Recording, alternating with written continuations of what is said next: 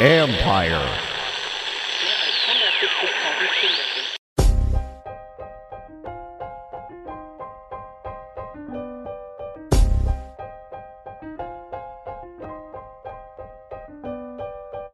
Triple Play Fantasies basketball show with Doc, Coach, and Brass Damas starts now.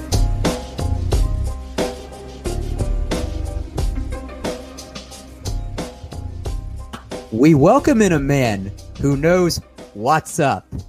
This NBA veteran played 10 years in the league for seven franchises where he scored 2,150 points. He was inducted into the Alabama Hall of Fame in 2015. The man who has a great golfing game and attire. The man who always orders the salmon at his favorite diner with a side of a lottery ticket. The reason I know that, him and I make bets and the loser treats the other. This man is so popular, he has people making face face fake Facebooks of him. We welcome in Ennis Whatley. What's going on? Not much, my friend Eric. I call him the barbershop guy. We met at the barbershop. We've been friends ever since. But uh, thank you guys for having me. Yeah, Ennis, you know, it's been a little while. How are you and your family doing? You know, I, I know that we're kind of seeing the light at the end of the tunnel with COVID. Yeah, everybody doing good. You know, um, I guess trying to stay out this heat wave, man, and just you know, just trying to stay safe, patiently waiting it out. You know. Yeah, and uh, I can certainly tell that you haven't been skipping out on the gym, looking jacked over there. I see the the left bicep. But Ennis, what I like to do is start with the early years. Now, you played your high school ball at Phillips High School in Birmingham, Alabama, and you'd attend the University of Alabama, where your two years were stellar.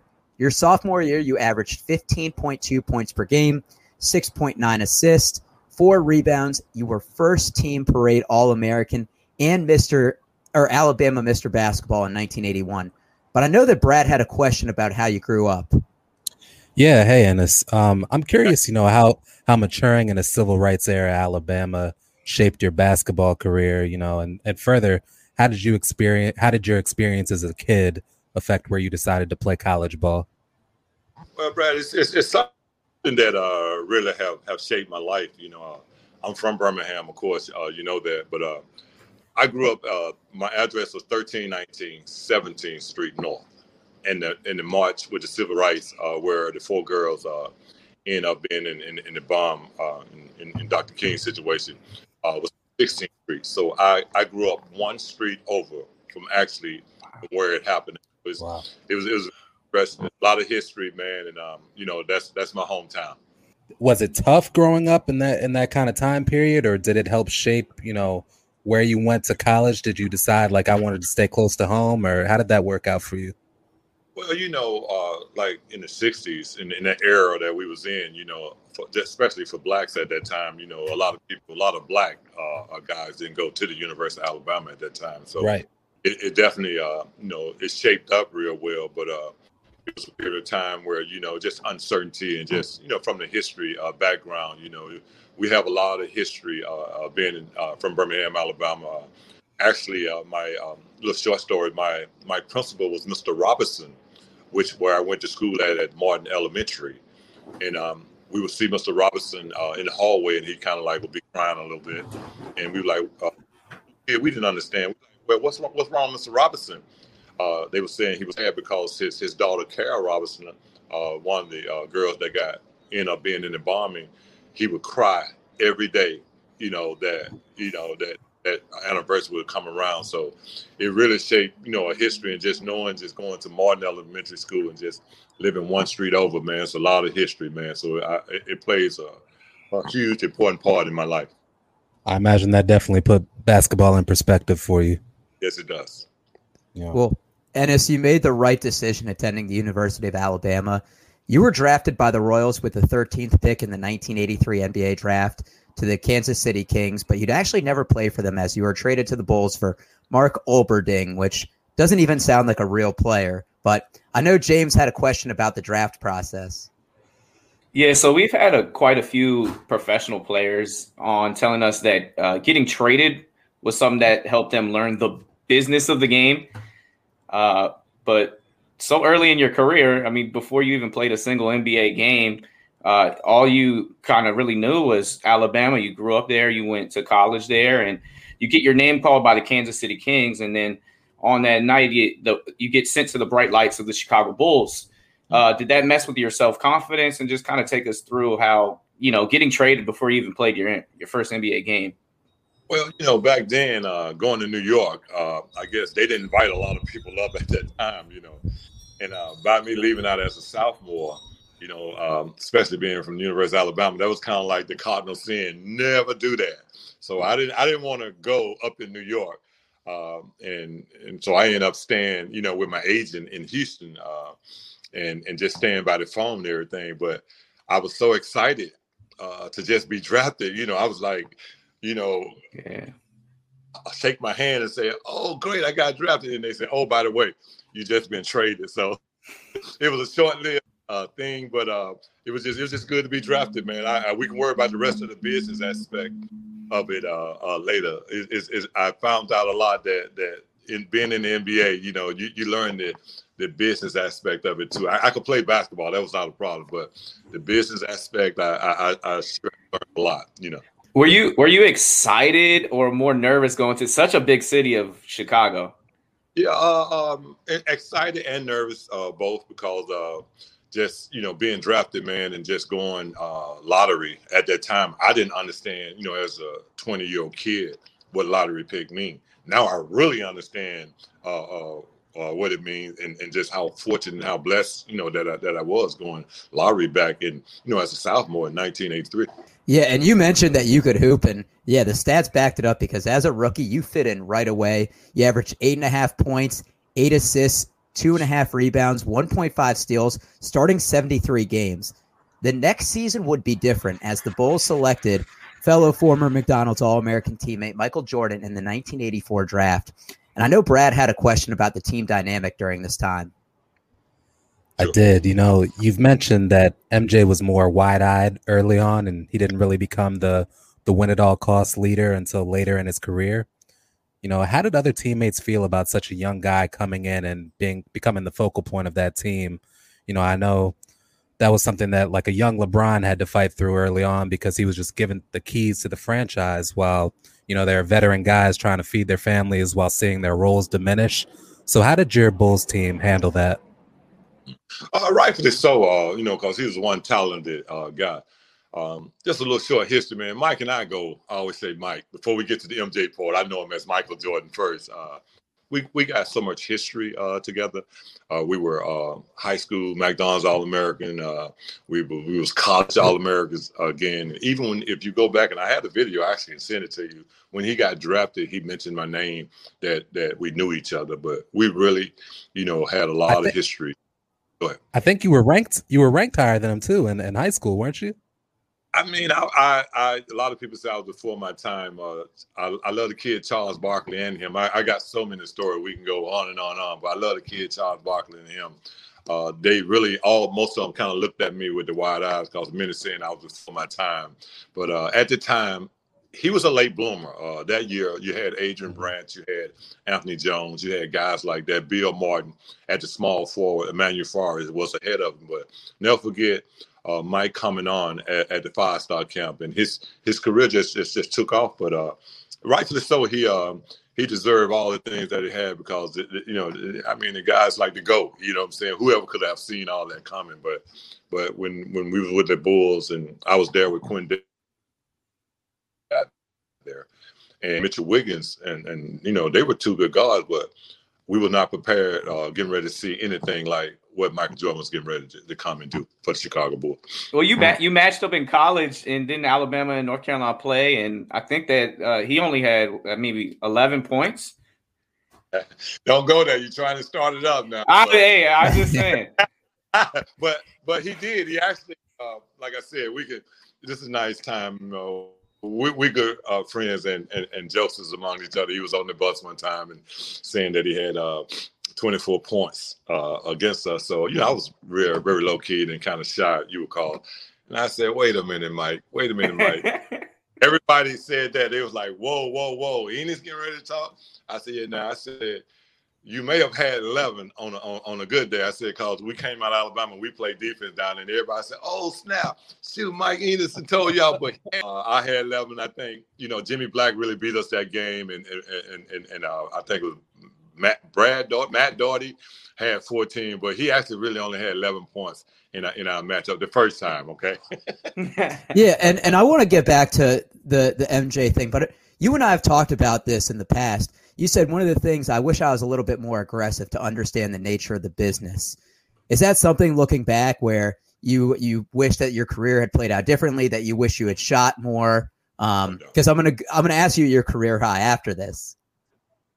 I um I, I never forget just being around conversation with Isiah Thomas was having, you know, uh, like this close to him, I could hear him, and he was uh, making a statement saying if this guy understood about shooting, like like the business sides that that you know when you're on a fast break, you pass five and you shoot five. I didn't understand that. I was like just a such a great ball handler. I was just getting the ball to everybody. But if I had to do it all over again, hindsight, I actually would have, you know, I would have got my my numbers like like they're doing today. If you average 10 points back then, I, I had everything else in place. I just did not shoot the ball you know, uh, I, I, came up as a school out of high school, averaged a lot of points, and I could shoot the ball. But being reluctant at times, I think it hurt my career. And if I had to do it all over again, I, I, I really would have, have shot the ball more, you know, because you had to do that then. Yeah. Ennis, do you know your career high in points? Uh, for in, in the pros? Yep. I, would say 20. I, believe 21. I, I, remember scoring 20 when when when I when I when I did against either New York or, or maybe I think maybe the New York and maybe against the Bulls. I may have have reached either 20 uh 21 points, I believe.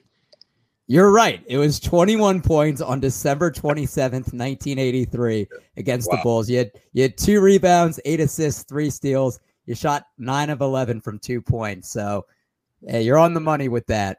Blackjack. I, I want to talk I want to talk about what was mentioned in the last dance. And, you know, everybody's going to talk about what happened in the room, but I want to go back to where your journey with drugs began, which was long before that night.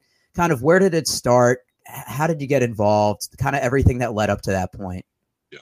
Well, uh, it's, it's no, you know, um, my, my story is pretty open. You know, I, my testimony, I go around the world. I, I'm, I'm, I've been clean from drugs for 32 years now you know and if you talk about doing hindsight if if i if i could do it over again, you know, uh, that's one thing that I, that I regret, you know, like from the drugs aspect, I believe it, I forfeit, you know, I'm not saying I would have made the Hall of Fame, but my career coming up to that point was definitely in line to where, you know I'm saying, I was a very promising guard. And I, and I think uh, the drugs and alcohol at that time, being, being very young and just, you know, immature at the time, it, it really hurt my uh, career. I, I, can see that, you know, from the time, uh, you know, it's it's known in the last dance when Michael come up and he said that he was, uh, you know, he came up in the room and and just, you know, he came in, all his teammates were basically there. You know, I'm not sure who all was there and everything, but uh, I, I believe I was in there also too, because I was at a point, you know, in my career that uh, you know that I was I was on drugs at the time and everything, and that's something that you know I, I regret and, and, and, go around the world, you know, uh, to speak about. I was saying he made a great decision by not going in the room because I think that's the difference between him being a Hall of Famer and, and me being a journeyman at the time and, and not fulfilling you know the, the, that that part of the call on my life. Yeah. Yeah, and and the quote from it, he said, "quote It was like things I've never seen in my life, you know." as a young kid, you got your lines over here, you got your weed smokers over here, you got your women over here. Was this something that was just an occasional thing for the Bulls? Was this something that just wrong place, wrong time he came?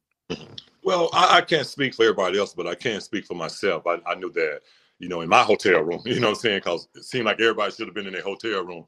And I always say, why is he around, wandering around uh, in, in, the lobby anyway? I, that's just an inside joke. But uh, I, I, would say that you know back in the early '80s, uh, you know, a lot of things. Uh, you know, it, it, was, it, it was known at that time uh, that that uh, the NBA and just see uh, most people, you know, uh, in that era had you know had so, there was a lot of substance abuse going around. Let me speak about just on, on on the team that I was on and everything. And, and so you bring up an interesting point, and not saying to to tell on anyone else.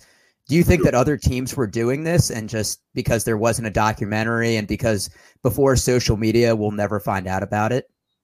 Well, I, I think that you know, in, in the era period, you know, you, you, got a lot younger than I was, but when I came up in the era in the '80s where we, we we wasn't as advanced as it was now, and it, all that kind of correlated together. You know, you had the you know, the drugs, the, you know, alcohol, and just just even the fans and different things like that. I, I, think it's a period of time where where just people in America, period, was was, was going through it. We just happened to be uh, uh, athletes. We had to be uh, sports, and it was magnified probably even more. But it, it, was it was a problem that was in in society, you know, uh, uh, more than anything. And then when we just happened to be athletes, that got caught up. Yeah.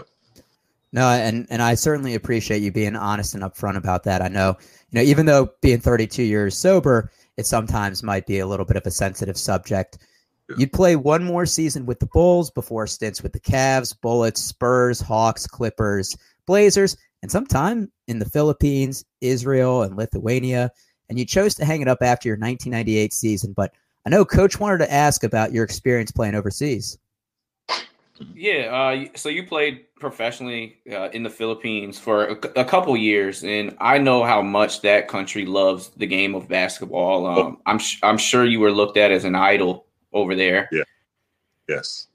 Yes. Uh, the Philippines, uh, as far as atmosphere wise, I think one of the greatest atmosphere that I've played the game of basketball. You probably won't be able to say to someone from America, "Wow, play like that in the Philippines," but uh, Lithuania and the Philippines, to me, had two of the greatest atmosphere uh, to play the game. And uh, in the Philippines, I, I uh, they told me I was going to play with a team called San Miguel. And if you know anything about San Miguel over in the Philippines, man, I, I mean, you talking about uh, fan support, man, it's crazy. We had we had between ten to fifteen thousand. I mean, when I say fans, these these these fans were just just just so wild. But one of the greatest times of my life, and just I, I had a great time in in the Philippines. I can only imagine, like, because them as a culture, like, they're so good people. I know I've had a lot of uh, Filipino um, people uh, that I've worked with in the past, and I know how much they love the game of basketball. You see Manny Pacquiao and how enthusiastic he is about the game. Um, and then you mentioned Lithuania because I did want to talk about them as well because it is their national sport. Most people don't know that, but uh, you spent a year in Israel, but then at age 35, your last professional year, you led the greatest success for the BC Zalgiris, winning the 1998 FIBA Saporta Cup final. What does that international experience mean to you, and um, knowing how much that team means to Lithuania as uh, Sabonis played there, now now as a post, partial owner? What it feel being part of that in Lithuania, which is much different from the Philippines? They love the sport just the same. Yeah, it was a great time in my life. Uh, you know, I, I, knew my career. I, I, had figured out at that point I was not going to be a superstar anymore. But uh, you know, they were saying, "Hey, man, we got this job in in, in, in the Philippines. I mean, in, in Lithuania." And they was like, "Man, I, I, kid you not, this this team is like the the Chicago Bulls of, of Europe." Then I was like, "Well, what's the name of the team?" You know, and they was like, "Well, you know, uh, Arvydas Sabonis uh, is, is is his former team or team that he's played called Zalgiris." And I was like, "Wow!" But if, if I had to say atmosphere, man, I tell you, I, some of the most talented ball players that I've seen came through like the like that area, Lithuania, Kaunas, Lithuania, in, in, that, in the Balkan state, in, in Croatia, that area over there. There's, it's so many great players over there. But uh, was one of the uh, uh, uh, best atmosphere and best teams that I, that I played for. Their fan support was like like the Philippines. It's, it's incredible, man. You you, t- you can't play in that atmosphere. I grew up in the hood, and I grew up playing basketball all my life. But if if you couldn't play in that atmosphere, you couldn't play the game. Yeah, and you know, post basketball, I, I, like that it's still being recognized the impact you had at Alabama, even in those two years because you were inducted into the Hall of Fame. I know you have some nice memorabilia. Facebook has showed me. I see it in the background. You've also done some public speaking for Inspire LLP. You mentioned you, you know, go around the world sharing your story. So I think that's really awesome that you're just so open and vocal about the experiences you've had in life because you've you've gone through a lot. Yeah, my, uh, I, will have to say, in '87, I always share with guys. My, uh, God's been good in my life, you know, and I always share, uh, uh passing my testimony on to most people. My mom died at '87. Uh, uh, my dad died kind of two months after she did, you know, and it was just a disruptive moment, you know, in my life, you know my mom was my God. You know, I, when I turned profession at, at, the University of Alabama, I wanted to give her a house. I wanted to do all those great things. And and when my mom passed away, I was like, wait a minute, God, it don't supposed to happen like this. She don't supposed to die after I just got drafted and, and all these things. But it really was a, a, disruptive moment in my life, uh, which changed my life, which started me on, uh, gave me the platform to be able to, you know, talk about my salvation and to just tell so many young kids that if you had to ask them a question, uh, how many people would love to play in the NBA, and they all raised their hand. I was telling them, what are the chances that you would get a guy from Birmingham, Alabama, from 1319 17th Street North, and that I have literally touched all four corners of the face of this earth through the game of basketball, and I just, I don't think that I could be quiet about it. I, I think that, uh, you know, God's been good to me. Uh, from the Michael Jordan to the Last Dance, man, I played with five of the greatest players to ever play that game. People always, well, who are the five is? I mean, you already know one of them is the GOAT, which is which is Michael Jordan, uh, Dominique Wilkins, Clyde Drexler, Larry Bird. Man, I had some of the greatest experience in my life, man. Uh, God's been good to me, uh, Eric, and I, I and, and, you guys. I just, I just, I don't mind about sharing it. You know, that's why I'm so transparent about it. Wow, you make me want to pick up a basketball right now and at age 27 try to have an NBA career. We're speaking with. I, I, remember watching you play. Now you came and played with me. Now and uh, you know, you I, I, don't know the other two guys on the side of you how good they is, but you know. But I always know, I, me and Eric met each other. We've been we've been good friends ever since, you know. yeah, and we won't talk about my basketball game because we're talking with Ennis Whatley, ten year NBA vet. Ennis, we like to get our guests out of here with a little rapid fire, some this or that questions. You game? Sure, I'm, I'm with it. I'm with it. Let's go. All right. You might have not been asked some of these before. So the first one Would you rather score 40 points in a game or get a triple double? I would say triple double because the era that I'm from is is, is, is like we were true point guards, and, and to me, giving assists is, is is what I live for today. I made a living out of it. Okay. Would you rather be able to play 10 different instruments or speak 10 different languages? Uh, I probably had to say uh, 10 different languages. Okay. Uh, it makes sense with all the traveling you did. Would you rather not be able to Go ahead. Would you rather not be able to golf for a year or not go to your favorite diner for a year? Now you mess with my emotions, Eric. but but if I, I, had an itch real bad. I, have had a drug addiction before, but if I can't golf, man, uh, never forget a good friend of mine, George Gervin, said, "Young fella, pick up those clubs." And ever since I picked up the golf clubs, man, I've been in love with the game. You know. That, you ever, you ever been out with Mike uh, golfing? I, I, I haven't. I've been around in it. And, and, and Charles Barkley, we're, we're, he's from Leeds, Alabama. I'm from Birmingham. But I hear uh, the stories about the guy. But I, I, truly believe I can get both of those guys, man. Not not bragging or anything like that, but I I kind of work at my game. So I, I, I said the next time that I see Mike, uh, that I was going to challenge him to a game of golf. Uh, uh, Charles Barkley, I believe I can beat in everything. You know. At least yeah, yeah. I, I, I got you over Charles easy. right. Um, the next one: Would you rather be hungry no matter how much you eat, or tired no matter how much you sleep? Hungry, no matter how much you're tired. I'd rather be tired. okay. All right. All right. Would you rather be the best in the world at one thing or good at everything? I, I definitely would have to go with the one thing because I, I, believe that if you can master that one thing, I believe that you you got a you got a story that you can tell. You know. All right, and I know at this point in your life, it's probably golf for you. well, you know, I, I, when I get to heaven, I want to play basketball because I still I still love playing, and uh, I done got old and slow and everything, but uh, all, all, my friends say, Ennis, you're still trying to relive your dream. I said, I just love staying in shape. But if that one thing I could do, if I could play basketball when I get to heaven, I'm, I'm, I'm, I'm good. I, I, love it. I love working out. That's part all of right. what I really, yes. All right. Would you rather always hit a red light for the rest of your life or always get slow internet after the sun goes down?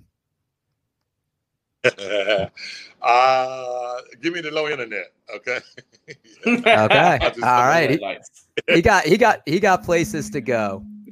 Yes. What is what is your favorite candy of all time? Oh my god! You say candy? I, I like Reese cups. When I was little. Me too. Oh come on now, come on! Don't tell me that. I, I love Reese cups. When I was real little, we we should have to sell candy in order to get money in our class. And I never forget eating up all the Reese cup because they were so good, man. But I love I love Reese cups. Uh, maybe that's next thing we'll bet on is uh, is a big supply of Reese's cups. Last two Yes. here. Would you rather find ten dollars on the ground or find all of your missing socks? Wow. Oh my God, that's that's a good one. Uh, I, I guess I'll take the ten dollars, you know, because I can buy some socks, you know. there you go. There you go. That's the loophole. Okay. All right, the la- the last one here. I leave you open for 10 three pointers. How many are you making? I'm making. If you know anything about my history, I always shot a good percentage because I Mhm. care about my percentage. I, I think I can make four of, of, of, of ten. And on a good day, now that I understand to shoot the ball, because I've worked at my shot a lot, I think five would be a good percentage. But I would say four, four, four out of four out of ten would I would make. I mean, four out of ten is, is good. I, I'll challenge you to that. Maybe next, maybe next bet thing we'll do a three point shootout. But Ennis, we really appreciate you joining us. Uh, you know, before we're done, is there anything that you want to promote to our audience? Anything you're working on, where they can find you? Yeah. Well, I, I just I'm really thankful for you guys having me on, man. I, I, I count it as a privilege, man, to be fortunate enough to to be able to play uh, in the NBA for ten years, to, to be able to travel the, uh, the whole uh, wide world. You know, I have two beautiful sons, man, and, and a beautiful wife, man, that God has blessed me with, man. Uh, I just uh, encourage everybody to just be patient, man, and just you know, uh, uh, stay safe, get your shot, get get get vaccine up and everything, uh, and stay patient and, and, and, most of all, walk in love with each other, whether or not you're black, white, blue, or green, because without love, uh, society or race. And make sure you follow him on Instagram at Ennis Whatley. It's his name. Thank you so much, man. But I, I really appreciate you guys uh, having me. Eric's a good friend of mine, so uh, and so glad to meet you. And I, I love the bull, the Bulls gear. You know, we got we got to rock that. Nobody have have have have broke my assist record. Not Coby White, not Rondo, not Derrick Rose. So that I thought I'll just put that little snippet in there right quick. Okay. Yeah, I, I did. I did forget to mention that. I did see that on your stats. Yeah. Th- thanks, guys. I appreciate you guys having me.